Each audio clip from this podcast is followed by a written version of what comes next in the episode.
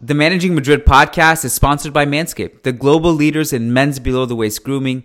Manscaped offers precision-engineered tools for your family jewels and is now available in USA, Canada, the UK, Australia, New Zealand, and the EU.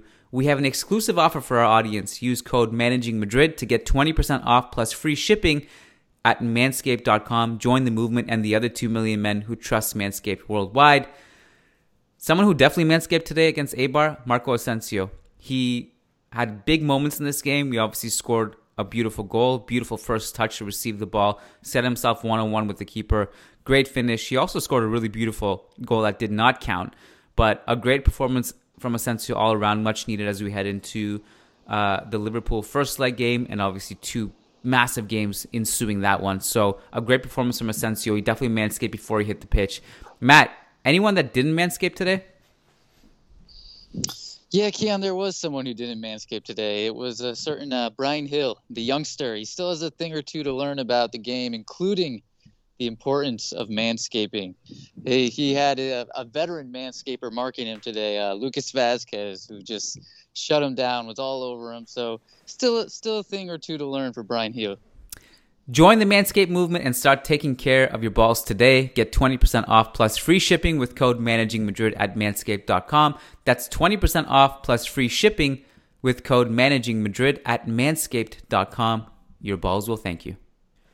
Also, a massive, massive podcast schedule coming your way. So today's episode, the post-game for Eibar, is obviously free.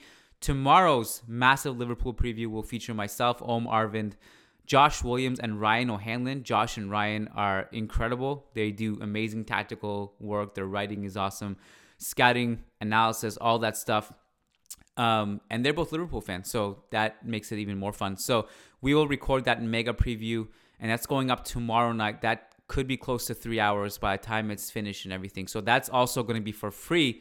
And then on Tuesday, we have a loan tracker, which will be very fun. Right now, as we speak, I just saw the lineup. Odegaard and Ceballos are starting against Liverpool, and there'll be other talking points. And then the post-game show for the Liverpool first leg will be on Patreon.com/ManagingMadrid, and not only on Patreon.com/ManagingMadrid, but also live on Zoom. So if you're a patron, you can actually join us after the game and join our recording and interact with us during the post-game show. That is a ton of fun. We did that for Atalanta and Inter earlier this season, and it was a ton of fun. Like, people just love it. And then we'll get into the mailbag on Thursday. That's over on Patreon.com/ManagingMadrid. And then Barca and Liverpool again. We'll cross that bridge when we get there. I don't want to overwhelm you too much, but basically become a patron and get a ton of value. Good bang for your buck. Patreon.com/ManagingMadrid. And without further ado, here is the Eibar post-game show. Let's go. De mucha marca, de mucha paciencia, de mucho control táctico en el medio terreno. Justamente Casemiro aparecía. Viene Asensio. Viene Asensio. Está el primero.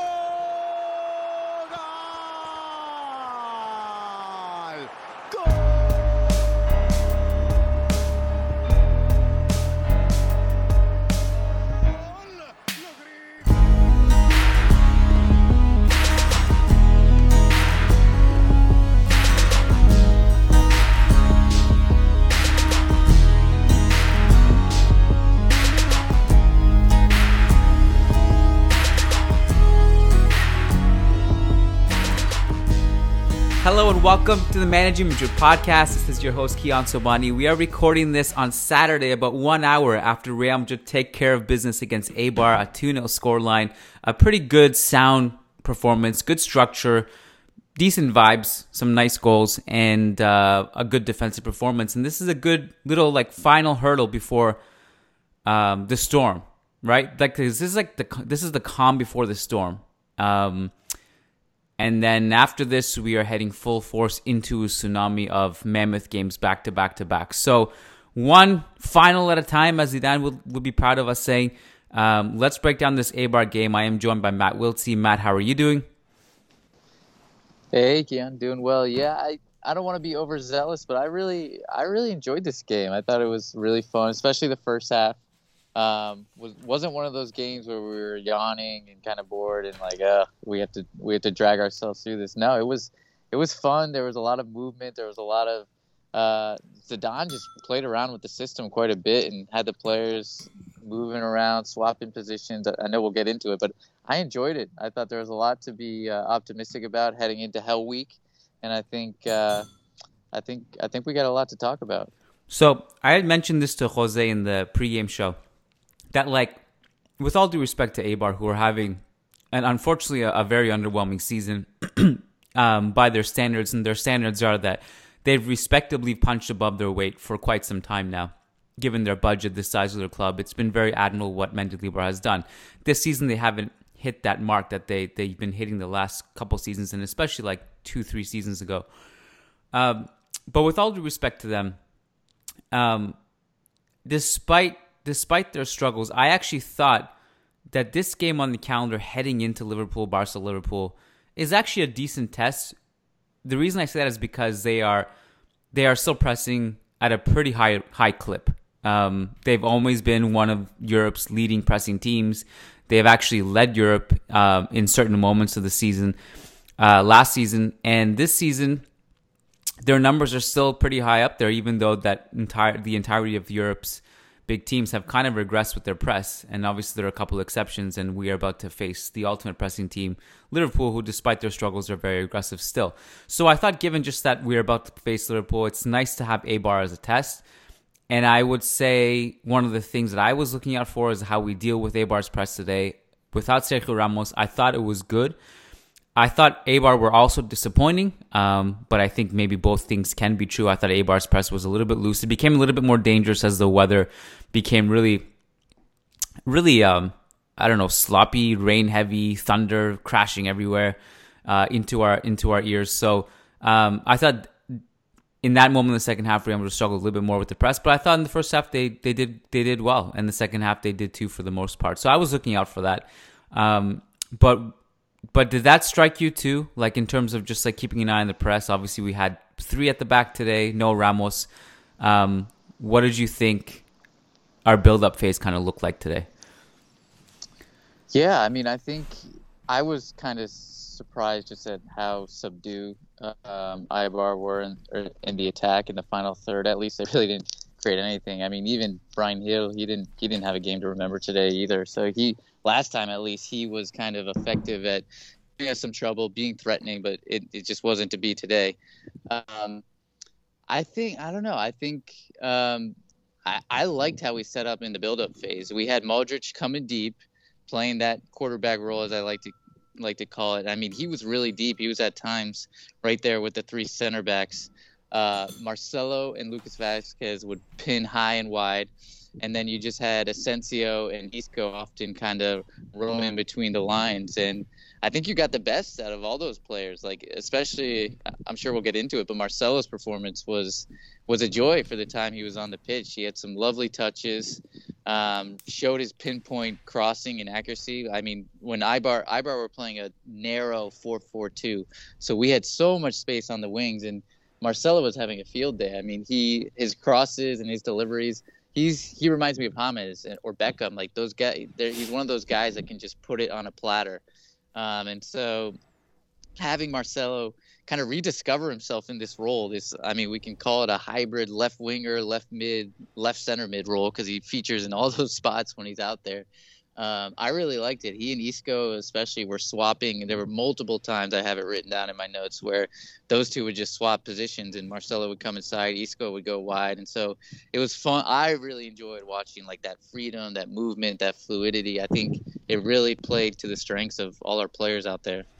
I like the fluidity. Zidane, interestingly enough, I mean, this is not really anything new per se. It's not something we are shocked about. We've kind of known this for some time. It was like this when Zidane as a player himself was playing under Del Bosque, where he said after the game that defensively there's a structure, we all have our roles, but when it comes to offense, there is freedom. And sometimes I think that can be we can be our own worst enemy when it comes to the offense and a lack of structure and a lack of game plan.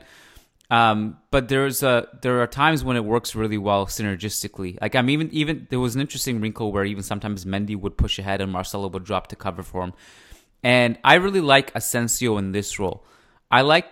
My favorite version of Asensio was the one that's most fluid. He likes to, like Lucas said on Twitter, like when he plays centrally, I would kind of maybe take it a step farther and just say like just a very fluid role where he can pop up into multiple channels. He loves doing that thing where he plays 1-2 and then moves off the ball and gets it back and just kind of connects the dots and pulls some strings together.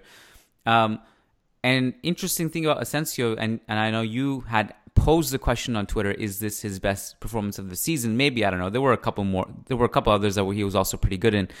And then a bunch of others where we just didn't even notice him on the pitch at all. But I thought in this game, more than anything, this was like a classic Asensio like moments game where he only had 37 touches. And somebody like Benzema was even more influential in just kind of linking up the play. But Asensio popped up in so many key moments. I mean, he obviously hit the crossbar from a free kick. He had a beautiful disallowed goal, which was a classic golazo. And this one, the touch and the finish on this one was great. So it's nice to see Asensio kind of just have a game like this heading into an important stretch. I saw a lot of takes, Matt, like Zidane, Isco has to start now against Liverpool. I don't know if I'm there yet. It's very hard for me to take from game to game like that kind of data and just apply it to the team like Liverpool, who will be, even despite their struggles, will be much more difficult than Eibar and will give you less space to work with. But either way, whether it's starting or on the bench, I was encouraged by that performance. So tell me more about your take on Asensio. Yeah, so starting with Asensio, I think you're right, Kiyan. I really like it was moments today, but all of his moments were impactful. And they were all positive, and they were all kind of goal-creating actions or heading towards goal. So I think that's what I liked most about his performance. He was really, really impactful in that regard. And I just hope that this is kind of – how many times have we said this, Kiyan? Like, we hope this is him getting into a role, getting into a rhythm, clicking into gear. He's had a couple games like this, and then all of a sudden it's 5-6 games where he's anonymous. So I'm hoping that ahead of Hell Week, this is something we can count on. This is a version of Asensio we'll see more consistently. And I do think part of it is the role. Like, think back to, I think it was the Hatafe game and the Alaves game, where even the Atalanta game where he played in this role. And those were probably his best performances of the season. So if we can continue to, maybe Zidane's going to use this formation against Liverpool. I mean, that's a question we have. And that could be something that gets the best out of Asensio. And then in regards to your comments on Isco, I think I kind of I didn't see as much talk about Isco, and I really didn't have as many notes on Isco. I thought he played well, but then when I went back and looked at the stats after the game, he had 5 key passes and 3 completed dribbles. I was like, what? I don't remember Isco being that involved. I thought he was good. I thought, like I said, I liked the interchange. I liked just everything he brought, but I didn't think he was, for instance, as impactful as Asensio. It was a quiet 5 key pass performance because 4 out of those 5 key passes 3 of them came from corners, and a 4th one came from a set piece, okay. And then the 5th one was from open play where he laid it off to Lucas Vazquez from outside the box. So it wasn't that makes sense. Now, I'm not going to take it away from him because I always defend Kroos when people say, well, Kroos gets a bunch of key passes because he takes set pieces. I think there's an art to deliver good set pieces, so he deserves credit for that. But I think that's part of the reason why it was a quiet 5 key pass performance.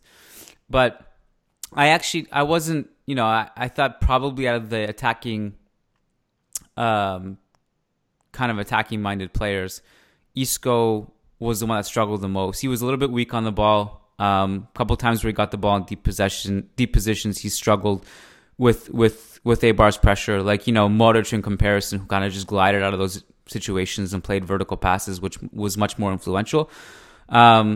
So it wasn't one of Isco's best performances, but it was fine too. He's another name. I can't even begin to start predicting what Zidane's going to do. That was one of the things that induced at least a little bit of anxiety in me, Matt, was that so many people on social media or on Patreon or just asking us on the podcast, what are these rotations going to be like? And I can talk about it a little bit. I can just throw some darts at the wall blindfolded, but it's such a hard question to answer.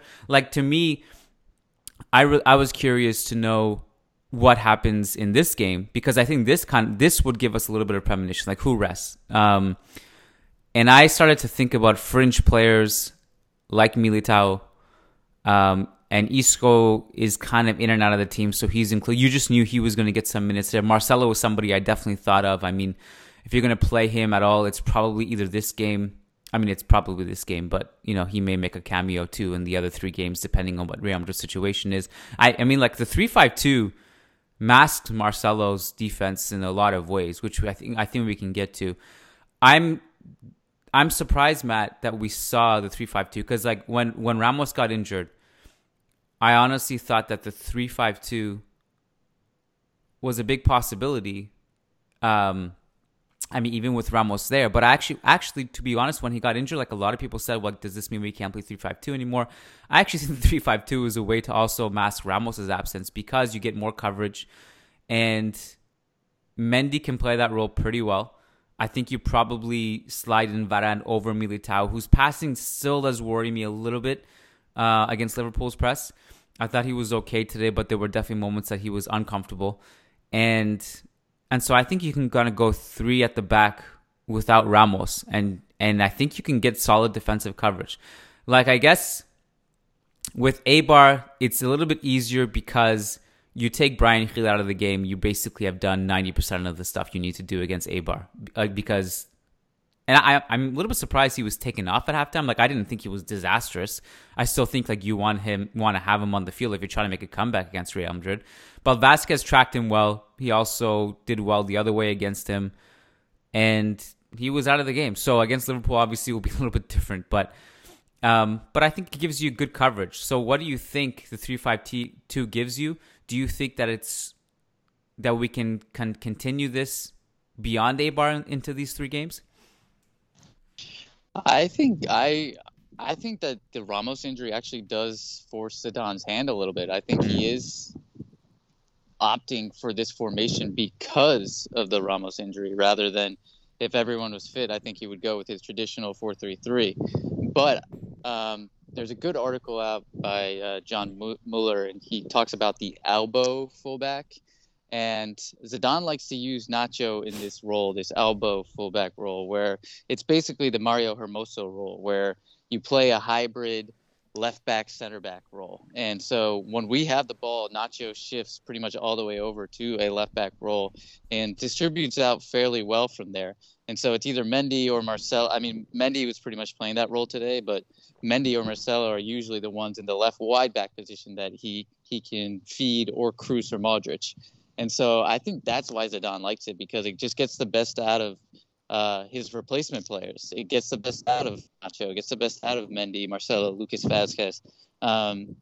So I think that's why it works. I mean, with both, if Carvajal and Ramos were in the team, then I think it's simple. I think he's going to do 4-3-3 with Kroos, Casemiro, Modric in the middle, and the team picks itself. But with those two key players in the defense out, I think you need that extra solidity. I think you need... And not only is it extra solidity, but I think it helps with the build-up play, and it helps us move out of the back. So I think Zidane likes this formation. I honestly, Kiyan, I wouldn't be surprised if this is what we roll out against Liverpool. Zidane used it against Atalanta. He's used it a couple times now, and normally I feel like these games before the Champions League game are typically a test of what you're going to do against the big boys. Well, it was also nice to get two other players a rest. Varane, who wasn't needed at all in this game, and could rest after the international break, and Toni Kroos, who came off the bench. It was nice to have that option. Here's one thing that I haven't seen talked about too much, but again, it's a little bit tricky because of Fede Valverde's situation too. Like, if Fede Valverde was healthy, this would have been a lot easier to kind of predict, I think. But if Fede Valverde was at his apex of health and he was match fit and all that, then I think you would have seen him start at least one out of three of these games. We know that he is back in training, and he might make it back for the Clasico and almost probably for the second leg of Liverpool. But I think Modric will, if it's possible, Modric might not start the Clasico like he has in past years. We'll see. yeah, were there any other lineup things that you want to discuss? We haven't really talked much about the game yet, but it's kind of, we're talking about big picture stuff right now, but yeah. Yeah. No, I mean, like I said, I really enjoyed it. I liked the fluid tempo. I liked Marcelo. I liked Asensio. I think those two probably were amongst our standout players, along with Modric. Modric continues to be an animal, continues to perform. I think he was he the only one out there that took part in the international break? I guess he and Courtois, but Modric did bow out of the last game with Croatia, so maybe that's why Zidane opted for him. But I think that's part of the reason why we didn't see Varane or Kroos. Kroos, obviously, we want to be careful with that injury, and then Varane having played with France. So I think that's another reason why we saw this formation and saw the players we did, like Militao. I was really surprised to see Militao. I thought he did all right. I thought his passing still was scary at times, especially when he and Courtois are delivering passes back and forth to each other. That's always a little heart and mouth. But otherwise, I thought he was fine. I thought he was solid. We kept the clean sheet, and he probably is one of those guys that functions maybe a little bit better in a three-man back line. Yeah, I agree. So let's talk about other things in this game. What stood out to you in the first half? I guess outside of all the things you already mentioned, but we haven't really talked about Benzema much, and the goal scored and the other stuff that we did offensively. So what were your thoughts? Yeah, I mean, I was taken back by just what type of tempo we were playing at. We were playing at a pretty fast tempo, and I felt like Eibar were struggling to compete with us. I liked how the team shifted from 4-3-3 to 5-3-2, and then defending in a 4-4-2. So, that was fun just at a tactical level to watch that. But I think, honestly, we played really well. We got to the goal. Obviously, we had two goals disallowed in the first half, but that didn't deter us. I think the Asensio goal was beautiful. I think you mentioned it earlier, Kiyan, and would have been a great goal to watch highlight back and have on the highlight reels with that back heel. But ultimately, Asensio found the goal. We took advantage again of Eibar's narrow shape. The goal stemmed from a throw-in. So we had a throw-in high up the pitch. And I think it was Karim Benzema, Marcelo do a little interplay. It finds Casemiro, who actually loses the ball at first, wins it back. Classic Casemiro. So wins it back. Eibar were going to counter it. Casemiro wins it back. Then plays an outside of the boot pass to Asensio, whose touch, unbelievable touch. That's the Asensio we want to see. Outside of the boot, right into his path, sets himself up for a 1v1 and just clinically puts it in the corner of the net. So that is what we expect of Asensio. That's what we're used to with Asensio, probably from his first season. So it was good to see him put that away. And he wasn't going to be deterred after getting his first goal disallowed. So it was good to see Madrid still fight back, even though they had a couple calls go against them. Well, it was a beautiful touch. The way he took it was fantastic. The Casemiro point is interesting too. He gives it away, he intercepts it back. The interception was great. And the pass to Asensio was good too. So it was interesting to see. You mentioned it earlier in the podcast, but the fact that, Modric was playing the deep quarterback role, Casemiro was playing more advanced than Modric in this game. And I wrote about this to some extent on my column yesterday, where just the way Zidane uses Casemiro is often the way Ernesto Valverde used Paulinho for Barcelona, and just the arrival into the box. He got in on the end of a couple crosses, one of them from a Marcelo cross, and that's what he brings from that role. Is when you play him higher up the pitch, that's what he brings. So I guess the roles of Modric, Casemiro were interesting, and Isco was playing kind of more to the left and trying to combine with Marcelo and Benzema. You know what I was just thinking about real quick is when people go back 40, 50 years from now when somebody else is running a Managing Madrid podcast or whatever it may be. And it's still going to be us. Segment. Have faith. Yeah, it's still Eat healthy, diet and exercise. We'll be there. It's a marathon, baby. We have we have, let's say we have some younger cohorts on the team that are doing a historical pod, and they watch, they have all these preconceived notions of Casemiro, that he's this hard man, this central defensive midfielder that was just critical to the balance of the side. And they watch these games and they see him flying in, like, winning headers that should have been, that arguably a penalty kick call, and flying, getting on the end of every cross, and being the most vertical option on through balls. And they're like, what? What is this guy? I mean, it's just, I can already see it now. I think it'll be similar. I mean, that's an interesting point. I think it'll be similar to us watching these historical games, like, for example, in the 50s, where, like, I always thought, really, before diving into the history a little bit more, that, like, Puskás was this number 9 and Di Stefano was this number 10. And then when you watch the games, Puskás was, like, playing as a right winger often. He wasn't even the highest player on the pitch. He was playing as an attacking midfielder. And Di Stefano was just every position. I think it'll be kind of like that. I think basically the mainstream media will see Casemiro as a certain role 50 years from now, but then the true ones, like you said, the Managing Madrid young cohorts, the up and comings, they'll do their research, and they'll be like, hey, and then they'll write the tactical analysis on Casemiro. It's like, hey, Casemiro actually was this. What else from the first half? Anything? Let me take a look. I just think that, I mean, obviously we talked about Isco and Marcelo, the interchange. Other than that, not really. I think Lucas Vazquez kind of underrated once again. His overall performance really strong. Mm-hmm. Part of the reason why Brian Hill was so quiet was because Lucas didn't give him any space or any time to even make a decision. He was all over him every single time he got on the ball. So he's quietly morphed into a fullback, and I think he's much better in this right wide fullback position because he can quickly get up the field, and he's not as exposed on when teams switch the field of play or do long diagonals and try and corner him 1v1. So I think this is kind of the perfect role for him. Another good performance from Lucas Vazquez. One of the things that Jose and I had noted in the preview, which just, like, when you look at Eibar's numbers, they're strange because they're like, before the game, obviously these are the stats, but they're 5th in shots in La Liga, 12th in XG, and they're dead last for goals scored, which means basically they're shooting low probability chances, and they're just not getting good quality chances. They cross.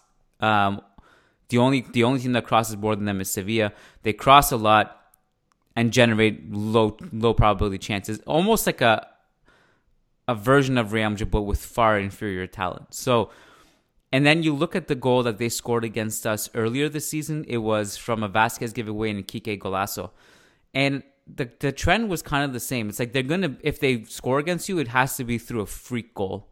And they just didn't really have anything going. Like, I noted that the first time they really threatened with a good shot was, and it wasn't even a good shot, that's the funny thing, was Pozo gets the ball, Marcelo and Mendy kind of collapse on the ball, and Pozo sneaks behind them, gets the ball, and then beats Nacho, and then shoots it from a really tough angle with his left foot. That was, if I can find it, actually was in the box in the 30th minute. And then, like, you look at their second half, and because I thought at halftime, like, you know, there's always room for Real Madrid to do weird things in the second half, so I didn't think that this was going to be comfortable, but it ended up being much more comfortable than I thought it was going to be, and it was kind of the same. Like, you know, you fast forward, there was, like, that shot in the 63rd minute from Pedro Leon, which had no chance from, like, way outside, and so, yeah, I mean, it wasn't, they didn't have much going offensively, to be quite honest, to threaten much. And yeah. Their XG from a total of 9 shots was 0.30. So they really didn't create anything. And I think, to your point on that one shot in the first half where they beat Nacho, that's my only worry with Nacho is I think sometimes he can be a little bit overeager and over-aggressive on his step or when he commits. And I think that's when he sometimes gets himself into trouble. And we've seen that a couple times this season Otherwise, he's been foot perfect. But that's my only worry with him, especially against Liverpool, is if he gets a little bit too eager to win the ball and they just skip by him too easily and too quickly. Other than that, though, I think he's really been one of our best performers this season, and really has stepped up as a role player, which we desperately needed given Sergio Ramos's injuries. But just to share Real Madrid's XG from this game, we had an XG of 1.96, so almost right on the money with our two goals.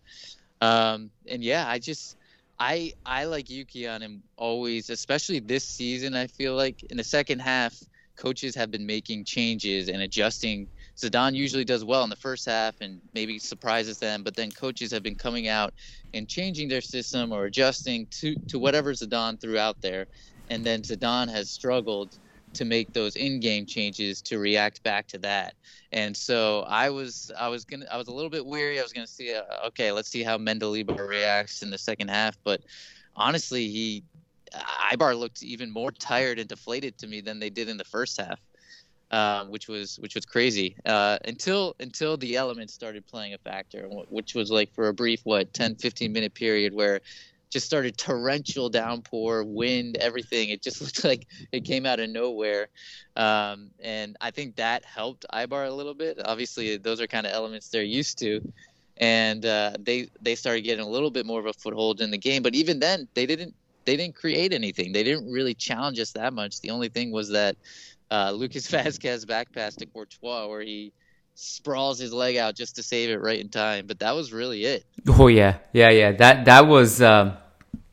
That would have been a terrible way to drop points, but credit to Courtois for recovering and getting there and stretching his legs and preventing that. I think we can talk about Zidane's subs. I thought, because to be quite honest, I don't know if like the second half was that dramatically different to start like, you know, go into like this whole different direction on the podcast. It wasn't that dissimilar, and I thought Zidane's subs were good. I mean, he got Modric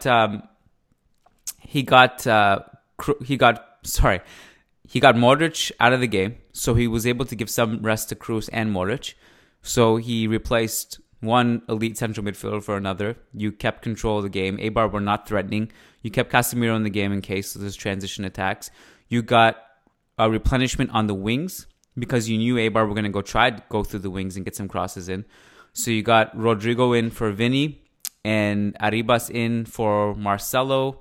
I may be getting the order wrong here, but he made four subs, and I thought they were all pretty good. And he got Benzema rest too at the end. Yeah, and I think honestly, I think he was just coddling, like getting Modric rest, getting Asensio rest. I think he was impressed with what Asensio brought to the table today, because even at that start of that second half, if you remember, Asensio had that good shot from outside the box, cutting in on his left foot, which forced a save out of Dimitrovic. And then he also had that lovely back heel pass right outside the box. And that's where I was like, okay, this could be Asensio's best game of the season. He's really, everything he's doing, he's done well. So I think Asensio may have been a little bit disappointed to come off, but knowing that there's bigger things ahead, he probably wasn't too upset. And I'm with you, Kiyan. I think all the substitutions made sense. Even Arribas, it was great to see Arribas come in for Isco, like change there. And Arribas and Vinicius, for me particularly, as soon as they came in, you felt that impact. They had that combination with Benzema and Casemiro down the left, where Arribas gets freed, he's released in the box, slings the ball across goal. It eventually gets to Lucas Vazquez, who's kind of patient with it, finds Casemiro, and Casemiro scores. It was a Kroos-like finish from Casemiro, but ultimately another VAR offsides call, this time on Arribas. And but literally, that was instant impact from the three of them. And then I think it was maybe 2 or 3 minutes later, Arribas and Vinicius combine again, and then it was that time where Vinicius takes Pozo on 1v1, creates enough space, gets a cross off with his left foot, and it perfect to Benzema. Like, that's the final ball we want from Vinicius. So I thought those two in particular in terms of substitutions were really good. And I mean, even Rodrigo and Kroos, they were good as well. But I really felt it from, and maybe it's because I was paying attention to them a little bit more. They're younger, they're exciting young players, and I just felt like they made an instant impact. Yeah, Arribas and Vinicius were definitely noticeable to me, more so than Rodrigo was. I also think they were the beneficiary of. I mean, the game was just kind of opening up in something that resembles a pickup game, like the way Eibar were defending at the end. They were just like multiple Real Madrid players open and attack and transition. And I think Eibar had just kind of, especially after the second goal that we scored, they kind of just hung their heads at that point and they weren't really defending well. And Vinicius is in a string of good games now. It's like, because he played well in the Atalanta second leg. And he had a good cameo off the bench here. I thought Pozo should have done way better defending that. I'm not going to pretend that I know what it's like to defend Vinicius dropping his shoulder and dribbling past me. I'm sure it's not the easiest task in the world to defend. I also thought that he should have just closed the cross down. I thought it was a little bit too easy because I think Vinicius, he kind of barely was able to squeeze that cross in past Pozo. But anyway, it was a great cross. So, and what the hell were they doing defending Benzema, who was wide open? He had like so much time to head that ball in. But it was a great off-ball run, and I think Eibar had just hung their heads at that point. Yeah, Arribas, I thought I like his off-ball movement. I like the way he moves. I like the way he's active defensively. I think he's actually, even though.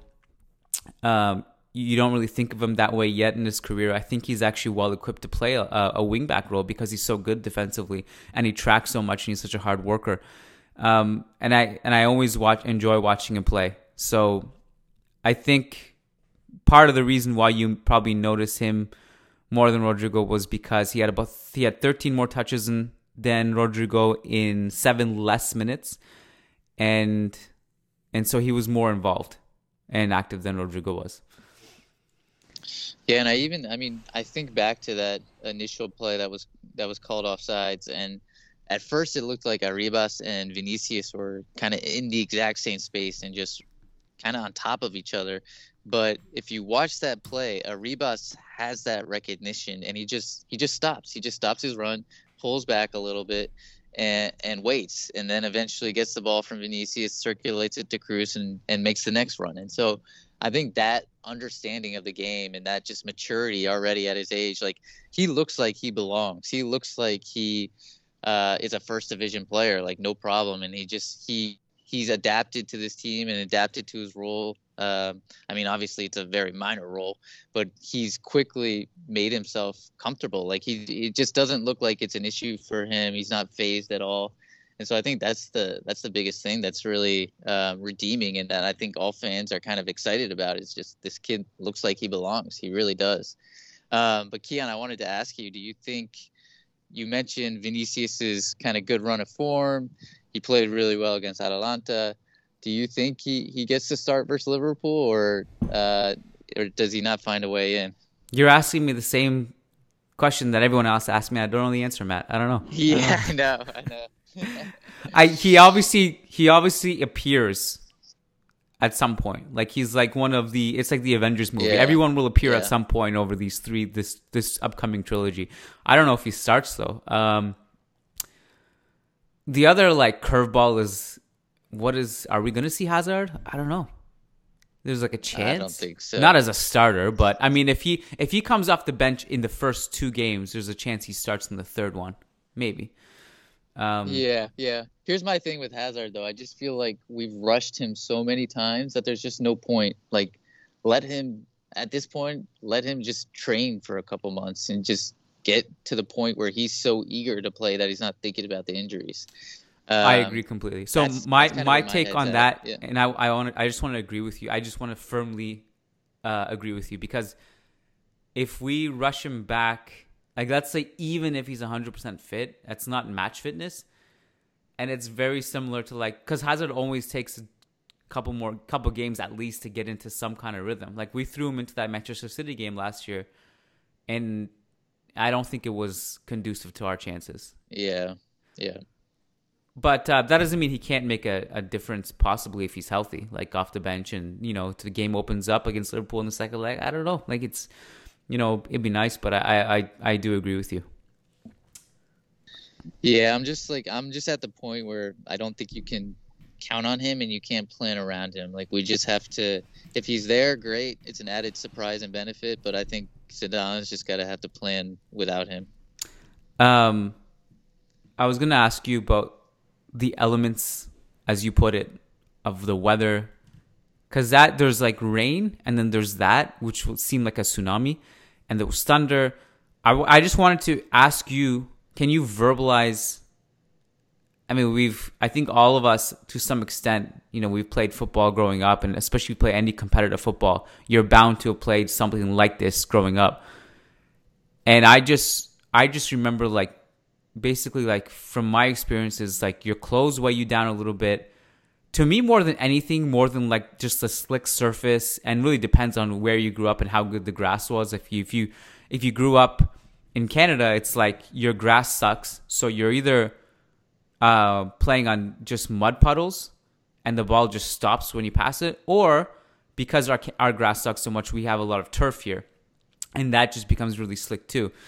But more than that, I find vision is the hardest part of playing in the rain, because you just have to keep wiping your eyes with like a wet hand and just try to clear your eyes a little bit. And then the whole experience of just, obviously these players don't run into that because they have showers and stuff, but like getting into your car soaked, and like then your car gets wet. You have to put like garbage bags if you have garbage bags, and it's disgusting and all that. So what, can you verbalize what it's like playing in that? And do you think it... how much do you think it affected either team here? So, yeah, I mean, I think if you're playing on one of those awful pitches, then it definitely makes a bigger impact. But given that the Alfredo Di Stefano pitch looked pristine, it probably actually made the game a little bit quicker, or at least we saw that a little bit slicker. At least we saw that with Courtois. And I think the biggest thing, too, is like you mentioned, your jersey weighing heavier. Like, even if you get waterlogged in your boots, like that just it all feels a little bit heavier. Your touch, you're worried about. There's two things you're worried about. One, when the ball's coming into you, like, is it going to skid? Is it going to bounce up? So you're worried about right before you receive it, your touch, and then right after you take that first touch, to your point, Kiyan, just like picking your head up and making sure you find the right pass. And usually it just turns into like a physical battle where teams are kicking it long. And it becomes a lot more gritty and a lot more less about kind of good ball circulation tactics, positions, and more about just who wants it more, the good old-fashioned gritty football match. And so I don't think that happened today, just because it didn't the match was, one, the pitch was good, and two, it only lasted, like 10, 15 minutes? So maybe even less than that. So it was kind of weird. It just came out of nowhere. I felt like, I was like, when they zoomed in on the broadcast, like, oh my God, it's just started pouring down rain. And then by the time Mariano entered the match, it was sunny again and there was no more rain. So it was kind of weird.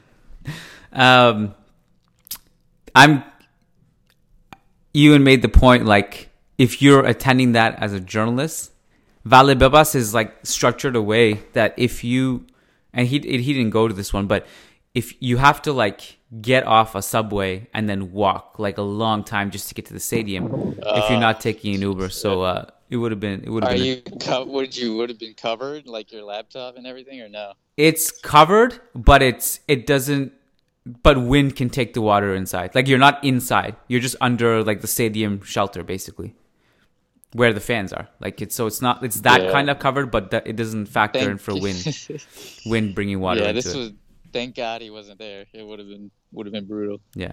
All right, what did we miss? I don't know. I think we got all the offsides goals. We talked about the potential Casemiro penalty. I don't know. Do you have anything? I just wanted to mention about Militao, because I said I was worried about his passing. Maybe not so much in a game like this, and I think his passing was okay, but he did look uncomfortable at times, and I worry more about it against Liverpool. And by the way, like, and I wrote about this in my column this week, like, I think Liverpool are going to make Courtois really uncomfortable by just forcing him to play passes out of the back. And so it's going to resort in long ball giveaways or just bad giveaways, I think. So that's something that we really have to prepare for. But Militao is really good in the air. So I just wanted to point that out. 7 aerials, 1 tonight. I find him reliable in those situations. And I find him reliable for the most part defensively too. It's just on the ball I worry a little bit. And Isco, I think he's usually a really good outlet. That's one of his strengths, is just being in the right place. I thought he was a little bit disconnected today. And he often tried to play off the shoulder of the defensive line. And I just don't think he was getting it in those situations. I mean, he dragged some defenders with him, but I think he was just trying to get the ball on through balls. And they were too easy. They were too difficult to pick out consistently. Well, the other thing I just wanted to mention too is Karim Benzema. Obviously, he comes up again with another goal. This is 24 goals and I believe it's 6 assists in all competitions. Like, it is insane how much we rely on him and how much he is everything to just our goal production and our end product. Like, this guy, I don't think we can say it enough how important he's been this year, especially with obviously Hazard being out all season long. Like, it's crucial that he can keep this going into all of April and May for us to really stand a chance, because he's literally everything for us in terms of goal production. So I find it difficult sometimes when we talk about goal scorers, like just analyzing. So for example, like on Churros y Tacticas, you know, we often analyze Barca games, and I get desensitized a lot to what Messi does, because I never really talk about him, because there's like, what else do you say about him? He just, his standards are so high and you're so desensitized to what he's doing that you almost don't analyze him. You analyze everything else. I felt that way about Cristiano Ronaldo too. It was like, we'd go the entire podcast and we didn't even talk about him, even though he basically carried us the whole time. Like, he scored like a hat trick. I'm starting to feel that way about Benzema. Like, we talked about everything in this podcast except him. But his link up play was great in this game. Even on that, like, there was that one moment in that third half, in the third minute, where he finds himself one-on-one with the keeper. And I think if he squares it to Asensio, that's a goal, but he didn't. But even that, like, he has this amazing knack for just taking advantage of those situations. Like, we have the Ulreich thing against Bayern where he pounced. Obviously, what was the other one? Karius, obviously. He just has a good instinct for those situations where he kind of takes advantage of those situations. But again, he was great. Link up play was great. Scores. Yeah, I was listening to you and Lucas's Thursday pod, and obviously you had the conversation on Haaland and Benzema, and Lucas kind of made the point that, well, maybe Benzema goes to Lyon if we sign Haaland, and that just frees up the spot. And I'm just thinking to myself, even after today, like, how we just can't afford to lose those goals, though. I mean, we're still looking to add, obviously, 30, 40 goals to our season. We can't afford to lose Benzema. I think you have to find a way to play them both together and make it work and make the system work, just because, one, we need Haaland's goals, but we also need to maintain Benzema's goals. We can't afford to lose them at this point. Nobody, if you look at the gap, I think Casemiro is our second top goal scorer. I think he has 6 goals. I mean, the gap from 24 to 6 goals is massive. So we need to keep that firepower. I think I've mentioned this before, and I think it's way too soon for him to go to Lyon. Like, I think he has 2 more years maybe. Like, Lucas was very confident about, like, look, if you have Haaland, you can't really. I think Benzema goes to Lyon, but I don't see it that way. I think they play together is what you see most, and I think that would actually work. I think it would work just fine, actually. It would be a different dynamic to Benzema and Ronaldo, obviously, because Ronaldo would play more wide than Haaland did, even though Benzema and Ronaldo would switch a lot. It would be a different dynamic, but I think you would see Benzema on the left more and Haaland making those runs inside, and I think it would probably reduce the need for, like, Casemiro going into the box at all times. or Ramos going into the box, because you have Haaland there, and so you can actually keep that position for an actual midfielder to help with the press, the counter pressing, transition defense, all that stuff, the playmaking. I think it would work. Yeah. Let's see. I don't have anything else. I'm happy to end it here because we have an insane podcasting schedule upcoming. Unless you have anything else that you wanted to bring up. No, it'll be a fun loan tracker on Tuesday. We already got some good games this weekend. Yep. Odegaard coming up next, hopefully. Is he going to play? Is he healthy? I don't know. I have notifications on when loanies start. I haven't seen anything come through yet, but maybe the lineups aren't out.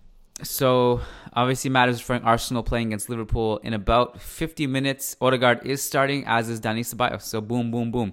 You get a chance to watch two loanies plus our opponents on Tuesday. So, unless you hate football, you should watch this game. That's going to be it's going to be a busy loan tracker on Tuesday. I'm not sure how we're going to juggle that because it's also the post-game show. We'll figure it out. We'll probably do a two-parter. Yeah. So... Also, the Copa del Rey final from last season is today. Yeah. So that's the Bastardia. It's the big weekend for football. I was thinking about this. Does Odegaard, if they win, Odegaard gets that title, right? He gets a Copa del Rey title under his name. Yeah, he does. Yeah. They probably get him a medal at some point. Even more reason to root for La Real. Yep. All right. Perfect. We'll wrap it up here. Matt, thank you for your time. Listeners, we will see you guys tomorrow for the Liverpool preview. Big one coming up. And thanks for your time, Matt. Speak to you Tuesday and enjoy the weekend. Yep. Thanks, Kiyan. See you Tuesday.